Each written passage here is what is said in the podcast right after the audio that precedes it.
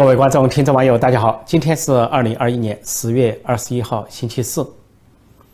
中共总书记习近平跟国家副主席王岐山这种对立的关系啊，已经众所周知。那么最近一段时间，习近平是百般的打压王岐山，但是就在昨天十月二十号，王岐山露面，啊，进行了一些外事活动。他会见了清华大学管理学院顾问委员会的海外委员和中方的企业家委员。 那中方企业家委员呢是在场参加会见，而海外的顾问委员会委员呢是在网上会见，很多是啊呃美国这方面的专家啊学者教授或者是企业家。那么这个例行的活动呢，以前是朱镕基经常进行，因为朱镕基啊出自于清华大学，也担任过清华大学经济管理学院的院长，后来是荣誉院长，后来尽管是总理或者是退休成了政治老人之后呢，也每年会有这样一个会见活动。 朱镕基之后就是王岐山主管这个活动，那么这个活动呢，涉及的就是啊有对外关系啊，尤其呢有中美关系包含在内。但是习近平最近一段时间为了架空王岐山，把王属于王岐山的工作交给了另外一个人做，就是韩正，是江派人物韩正，由韩正以政治局委员、政治局常委兼国务院副总理这个身份去处理中外关系和中美关系，包括一些啊美国的。 企业家啊，华尔街的人士啊，或者是其他这样来访，都有韩正去出面接待，甚至于连拜登政府的代表啊，最高级别的代表就是气候特使克里前国务卿去中国，也是跟韩正举行视频会谈。本来这个进入习近平第二个任期啊，这个王岐山出任国家副主席，就是协助处理啊对外的关系，尤其处理中美关系。 那么原先呢，王岐山不能发挥用途，是因为川普政府呢要避开他，觉得他会谈判、懂经济、懂外交。那么现在呢，王岐山被架空，是跟习近平之间的权力斗争。但是王岐山昨天的露面，相当于是打破了最近的一些禁忌，就说明呢，习近平、习家军要封杀他是封不住，也就跟党内的权力斗争有关，跟最近一段时间所呈现的这种政治局会议、什么第三份历史决议。 看上去啊，各派打成个平局相关，呃，像敲定的这个第三份历史决议，说要在十一届六中全会上啊进行这个定案。那从那个决议上看，啊，习近平并没有被突出，而就是跟江泽民、胡锦涛并列成为其中一代领导人，而现在呈现的省部级领导的任命啊，也都呈现出派系的平衡，也没有突出习家军，甚至习家军的势力在减退。 那么，由于这种高层斗争的对习近平的制约，那就造成了说王岐山还是可以出头，完无法被习近平无法对他完全的架空或者是堵塞。不过，习近平呢虽然是北方莽汉，但是他有一帮军师，有一帮狗头军师啊，包括一些绍兴师爷，大概给他出了一些馊主意、很阴的主意，就是通过其他方式继续的整蛊这个国家副主席王岐山。就在王岐山昨天。 会见外宾啊，甚至涉及到美国外宾的同时呢，习近平、习家军其他针对王岐山的动作还在进行，其中就有两招。表面上针对王岐山的亲信，实际上就是针对王岐山，因为这里提到两个人物，一个叫啊胡舒立，一个叫罗昌平。那么罗昌平呢是一个媒体人，曾经在财经呢做主笔，啊在新京报也做过主笔，因为前几天呢质疑这个长津湖。 啊，说是这个冰雕连、傻雕连啊，上级的这个迷信上级的英明决策，还说这个朝鲜战争的结果，看看今天的朝鲜、韩国的结果就知道，啊，谁是谁非。结果他不仅呢是被封了号，而且呢在三亚被三亚警方所逮走，而且被刑事拘留，说他是啊侮辱英烈。而罗昌平呢跟胡舒立很相好，他们以前是共同创办财经啊这个媒体，后来在二零零九年分开之后。 胡舒立创办了啊财新，原来是财经，后来变成财新。那胡舒立是创办财新刊物，是主编，是总编，也是创始人、社长这类角色。而胡舒立呢，跟王岐山的关系很近，是王岐山的亲信、心腹啊，旗下的人马。那么在习近平第一个任期内啊，王岐山做中纪委要打虎或者选择性反腐的时候，一些消息首先通过财新网披露，后来财新网呢。 啊，在王岐山之后又委托给全国政协托管，那就包括前任的政协主席俞正声、现任的政协主席汪洋，都成了财新网胡舒立的靠山。那么这位胡舒立呢，呃，前段时间发了两个博文，显然得罪了习近平，啊，应该说是挑战了习近平，啊，两个博文，一个是关于猪头，一个是关于螃蟹，啊，说这个博一个博文说微博，说猪头，呃，如果做得好还是可吃的，说猪头不不受人待见，是人们的观念所致，啊，后来说猪头背负这个恶名，有谁愿意在餐桌上跟他建立战略伙伴关系？就说明习近平在党内，尤其党内高层。 得不到支持，甚至连任受阻，是因为自己做得不好。包括王岐山和其他人在内，不支持他连任，甚至反对他连任，透露了这个意涵。而猪头呢，是网络上给习近平的雅号之一。后来，啊，胡舒立又发了一个微博，说螃蟹，说人们呢吃螃蟹，啊，觉得好吃，是那是吃后的感觉。他实际上吃螃蟹之前，人们呢是出于憎恨，因为说螃蟹吃庄稼，人们吃螃蟹是为了保庄稼。 那么一说有人横着走，像螃蟹一样横着走，横行霸道，权力傲慢，那就是当今的习近平了，最高领导人。那么说是拿下他就可以保下国家，这个意思。这两个博文发出之后，大家都知道是针对习近平，那么都在为这个胡舒立捏一把汗，也知道胡舒立的背后啊是国家副主席王岐山。那胡舒立敢发这个博文呢，也是因为党内各派啊斗争激烈，而各派对习近平构成了牵制和阻力。 说胡进呃胡舒立啊有把握发这个博文，但是胡舒立发了之后，并没有像罗昌平那样啊倒霉，但是呢，习近平习家军却采取了其他方式来报复他。其实报复胡舒立啊，就是报复王岐山，啊不敢抓胡舒立，就说明王岐山仍然有相当的势力，而其他的反西势力跟王岐山都联合在一起，拱卫了王岐山。那么习近平采取了什么方式？两招，一招就是通过发改委。 这个发改委这个主任呢是习近平的亲信心腹何立峰，是从福建上来的习近平的习家军，他就发了一个通知，啊，发了一个在十月初就在胡舒立的博文之后发了一个通告，说非公有经济不得介入新闻媒体，啊，假装搞了个市场份额清单，表面上针对外资，实际上就针对国内的私人资本。那么财新网呢，啊，是相当于啊。 呃，虽然有政府有跟政府政协的挂靠，但相对是民间的一个企业，有很多的啊公司啊投资入股，比如说啊马云的阿里巴巴，结果这个呃发改委就是何立峰他们发了这个通知之后，阿里巴巴、马云他们就撤走了在财新网的股份，这大概也是最近啊啊马云能够被放到香港，后来又能够去到西班牙的原因，算是。 挣了一个表现，或者立了一个功，主动把资金从财新网撤出来了，这个就从财务上对财新网构成了啊釜底抽薪。那么紧接着呢，习近平、习家军又搞了第二个动作，就搞了一个重新搞了一个名单，叫新闻稿源的名单。啊，习近平在他的任内搞了两次，二零一六年搞过一次，这一次呢又通过网信办搞了第二次。而网信办的主任庄荣文呢是习近平的亲信心腹、习家军人物。 他发布了一个新版的所谓新闻稿源名单。什么叫新闻稿源名单呢？就是规定全国，呃，报纸或者网站要登新闻的话，必须来源于这个名单上的新闻，如否则否则的话，你就会受到处罚。那么这次名单呢，有一千三百五十八家，所以有中央级的媒体，有地方级的媒体，有呃这些政务的平台，有些新闻平台等等，啊，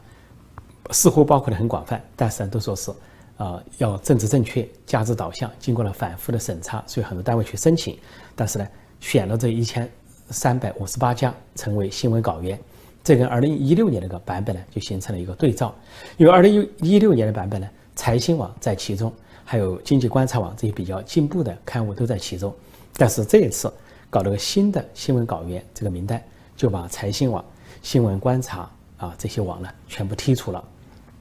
相当于用了这个方式。 来报复财新网，因为财新网受到这个报复之后啊，就相当于啊啊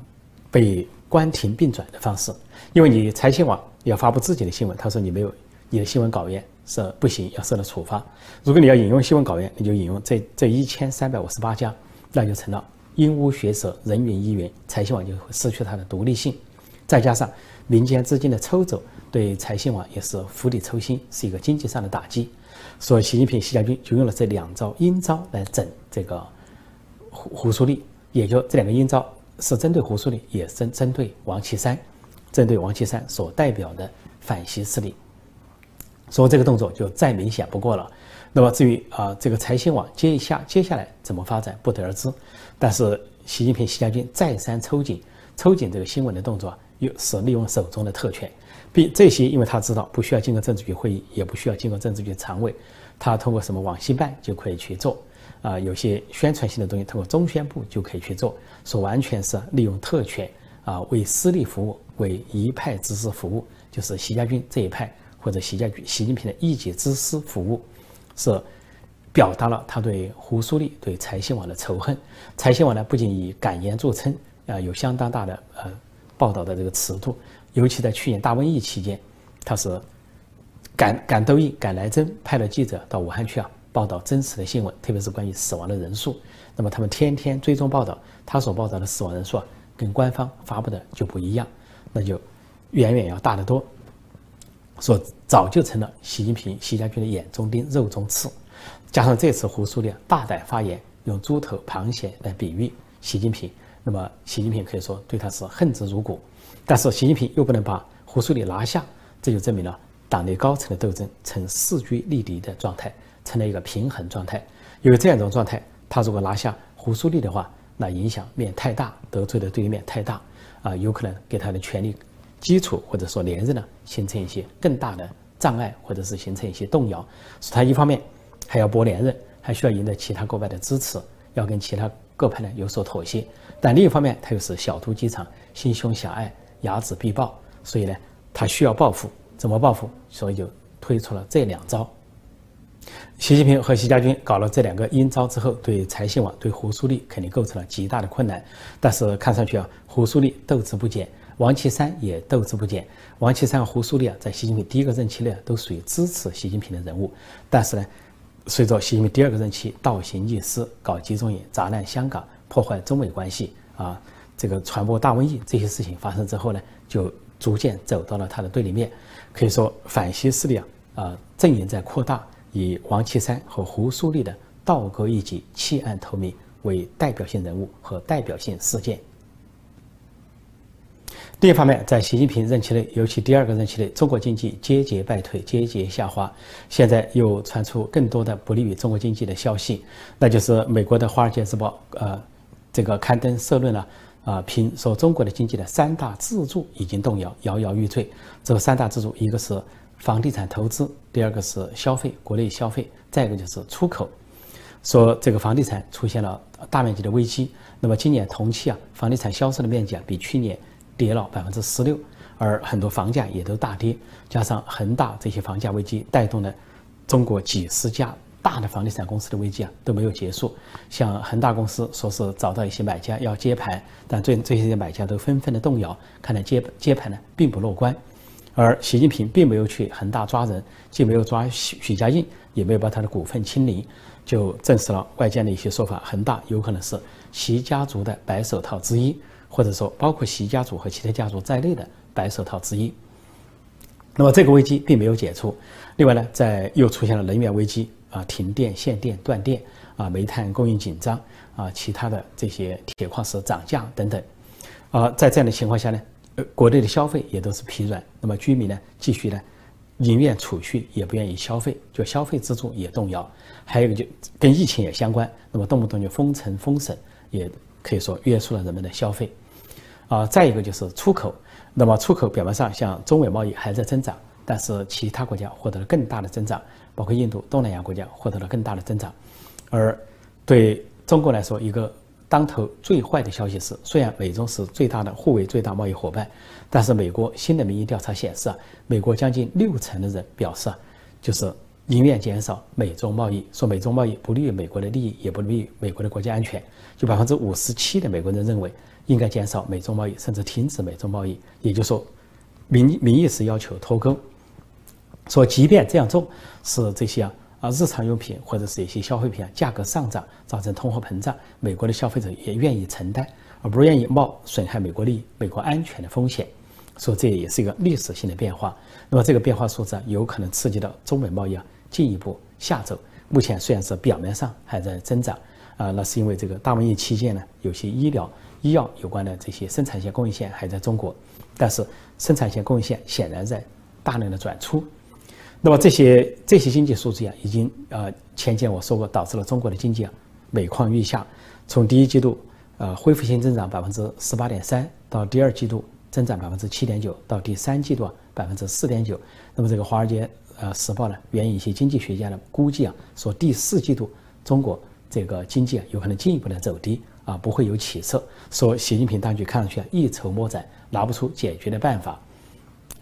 但现在解决的办法就是。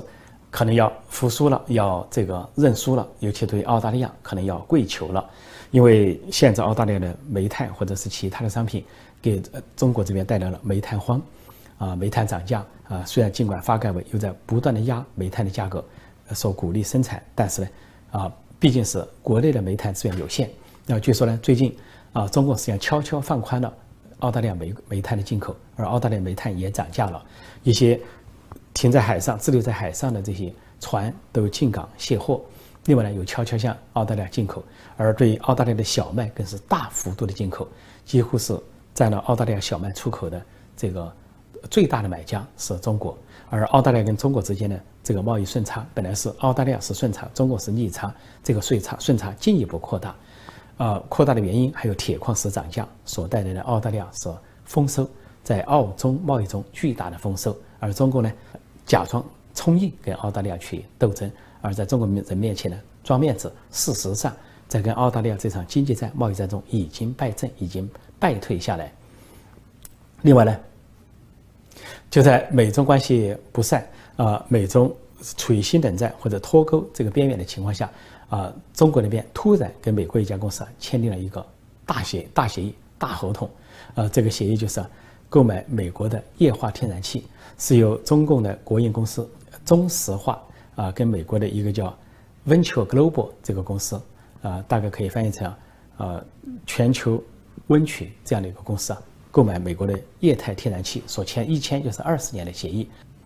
说是以后每年中国要向美国呢购进液化天然气啊四百万吨啊，是以前的一倍之多啊，说中国呢迅速取代了日本，成了美国液化天然气最大的买家。这个跟目前的中美关系啊，看看上去啊很不协调啊！中共不仅没有诚意去遵守第一阶段贸易协定，啊，本来要购买美国的商品，没有达到目标。按照美国贸易代表戴奇的说法，只达到了百分之六十，说要跟刘鹤讨论这个问题，怎么让强制性的措施让中共去执行。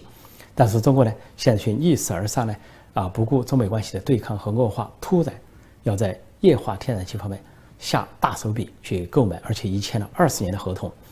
那么这个看上去啊，并不是说中国为了不脱钩或者为了避免新冷战，最重要的是中国出现了严重的能源危机，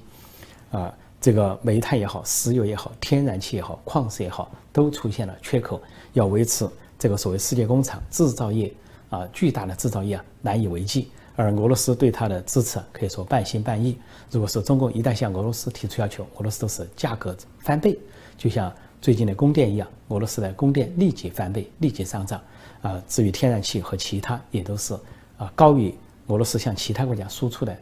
这个价格向中国输入。所以，习近平把中国的经济啊折腾的是每况愈下，大滑坡、大衰退，节节败退，节节衰败。呃，暂时呢，居然还要在政治上练尽全力。要过他的官瘾，要满足他的权欲，还想剥连任，这个在任何一个国家可以说。都是难以接受的事情，因为不要说其他，你就经济指标就不过关。因为自从毛泽东死亡之后，中国进行改革开放，基本上检验一个领导人或者检验一个地方政府基本的指标就是当地的经济发展如何，整体的经济发展如何。如果你连经济都发展不好的话，其他就不用提了。习近平呃不顾经济的衰败，要单向的突出政治，这跟毛泽东时代很相像，就是政治挂帅，或者说引药。啊，社会主义的草不要资本主义的苗。不过时代已经不同了，习近平要搞这一套呢，基本上是他非常的主观或者是想当然的做法。回过头来，在现在的中国共产党内部啊，这种生态中经历改革开放的中共和中国高层一定会受到抵触，不仅受到其他各派的抵触，而政治老人的多数都不会同意他这种做法。这也就在一定程度上解释了为什么习近平一心想。集权，但是到两届任期结束的时候，却根本无法集权，啊，逐渐的权力松散，权力根基动摇，一心的想博连任，但是连任呢却受阻；一心的想扩大他习家军的势力，甚至企图啊一派独大，但是最后呢，习家军的势力却消退，被迫与其他各派的共治，啊，在利益上，在这个人员上、人脉上呢，保持一个平衡，或者被迫啊退却，保持一个妥协和平衡。 其中有很多原因，经济大滑坡、党管经济的失败是其中重大的原因之一。好，我今天就暂时讲到这里，谢谢大家收看收听，再见。